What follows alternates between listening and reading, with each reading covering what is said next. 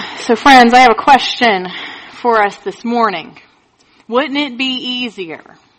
Wouldn't it be easier if our lives were always, always perfect? If life always went like it was supposed to. If we never endured any hardships, any trials, any diversions, any temptations, any loss, or any grief. If we always went up and to the right in everything we did in life, if everything always worked out perfectly for us all of the time. It doesn't take us very long in life to figure out that that is just not the case. So I was sitting with someone just this week as their beloved spouse was dying and they told me, this was all so unexpected, but life isn't perfect. And I replied, I am only 31 years old, but yet I know that to be so true. Life is beautiful and terrible and imperfect and just is. And so here's some examples. We work so hard on that project. Whether it's a project in school or then we go out in the workforce and we work hard on projects for work just for all the time for it not to go as we planned. We get a bad grade, the boss doesn't like it, we don't get a raise or a promotion, and we find ourselves having to scrap it all and just try over again. We try to take care of our health. Like we do the things, we exercise, we eat right, we get sunlight, we get water, we go to the doctor, and yet the unpredictable still happens. I sit with people and see this happen again and again and again. We get that call that we never wanted from the doctor and we see our world turned upside down unexpectedly. We can try to make our finances and budget work, but sometimes that just feels so hard, like an uphill battle. And changing circumstances and unexpected things that happen in life can just throw us all off the course on that. And these are a few examples. It feels like in life the scenarios just keep coming and coming and coming and boy do they. We all have trials and tribulations. We all go through those rough seasons that we just have to go through. Our lives are far from perfect because life itself is far from perfect. But as we are encountering Jesus with fresh eyes in this series, that we're calling Jesus season one, again, bringing us back without those preconceived notions, without the cultural things we put on Jesus. If we were to look at Jesus in season one, what would it be like? And so in light of all these thoughts about trials and tribulations in life not being perfect, we have to ask the question, well, what about Jesus? Was life always perfect and always easy for Jesus? Or was it difficult? Did Jesus have trials and did Jesus have temptations? Does Jesus get what all of this can feel like too? So invite us into our scripture reading for this morning from the Gospel, Gospel of Luke chapter 4 verses 1 through 13. Starting out with verse 4. Jesus, full of the Holy Spirit, sounds great, returned from the Jordan and was led by the Spirit into the wilderness where for 40 days he was tested by the devil. So do you hear that? I emphasize it for a reason. Jesus was tested. We see very early on in his ministry, Jesus did not have it perfect or easy either. In the very beginning, we see this very rocky beginning for Jesus of testing by the devil. And so we want to hone in on this idea and this location of wilderness. I mean, for us, we get the image, we get the vibe, but we don't know the cultural significance of the wilderness. But Luke, Luke was writing to a Jewish audience. So as good Jews, they knew the Hebrew scriptures. They knew their Hebrew Bible. So they knew the wilderness was a foundational place for them as a people. So soon after the Israelites were free from Egyptian rule, you may have heard this story, they were very quick to mess up.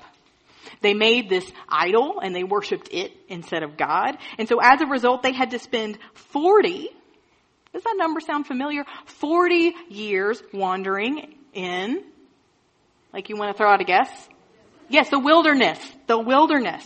And so it was here that they endured hardships because living in the wilderness is not easy. But it was here that their identity as a people of God was formed. It was here that they learned who they were and what it meant to be the people of God in this world. And so similarly, here we have Jesus, very early on in his ministry, also spending 40, but days in the wilderness. And here we see that this is a place where life is rough and life is far from perfect and it is in this time that the testing and the trial comes to him. And this is even after make sure to tell us that Jesus is filled with the Holy Spirit. So yes, even Jesus, yes, even being filled with the Holy Spirit, that doesn't get you a pass. That reminds us that no one is exempted from tests and trials, my friend. So we see in the continuing scriptures that he endured three trials in this passage. He, being Jesus, ate nothing during all of those days, and when they were over, he was famished. The devil said to him, If you are the Son of God, command this stone to become a loaf of bread. Jesus answered him, It is written, one does not live by bread alone. Then the devil led him up and showed him in an instant all the kingdoms of the world. The devil said to him, to you I will give all this authority and their glory, for it has been given over to me. I will give it to anyone I please. If you then will worship me, it'll be all yours. Jesus answered him, it is written, worship the Lord your God and serve only him. Then the devil led him to Jerusalem, placed him on the pinnacle of the temple, and said to him, If you are the Son of God, throw yourself down from here, for it is written, He will command His angels concerning you to protect you, and on their hands they will bear you up so that you will not dash your foot against a stone. Jesus answered him, Do not put the Lord your God to the test. So when the devil had finished every test, he departed from him until an opportune time. So we see in these scriptures here, even Jesus went through a period of testing. And of course, it came at the worst time. He was tired. He was hungry. He was alone. He was in an unfamiliar place of the wilderness. And being Jesus was not alone to, enough to exempt him from this. Being filled with the Holy Spirit, still not enough to exempt him from this. No, Jesus had to endure a trial in the wilderness. How painfully familiar that feels to all of us. With whatever hardship you may have had to endure, maybe you are enduring in your life. I know I have had continue to have, will continue to have, because that's just life, my share of bad days and hardships and hard seasons in life because they just happen. But Jesus models for us how to respond. And so that's the key insight for us, I think, in this passage here. Yes, you are you and I am me and neither one of us are God. We are not Jesus. But Jesus gives us an example. Jesus paints for us this model of strength. Jesus paints for us a model of response. Notice, Jesus does not lash out. Jesus does not project. He does not take it out on any unsuspecting people. He does not give in to temptation even when it is difficult. The devil in these scenes tries to quote scripture even at Jesus and Jesus quotes scripture back. But I thought about it, isn't each of these scenarios just a firm and confident way that Jesus is saying no? There's the temptation to turn the rock into bread and Jesus says no. There's the temptation to worship the devil for just a second so he would hold up his end of the deal, give up power over the world, and Jesus says no. The temptation to show off power by throwing himself off a cliff and being saved by angels, and Jesus says no. Jesus calmly quotes scripture to stand his ground, to de-escalate the situation, to be the bigger person, to do the right thing, even in the hardship of the wilderness. To say no again and again and again and again. So we have to ask ourselves, what lessons can we glean from this? What can we learn? Can we be inspired to do the same? Of course, we aren't Jesus. We aren't going to be perfect, but here's what we are. We are disciples of Jesus Christ. It is our mission statement, in fact, as a church and as a denomination. So, that means we have to try. That means that are, these are lessons that we must try to learn, to reflect, to embody as best as we can in our day to day lives, as radical and as countercultural as all of this is.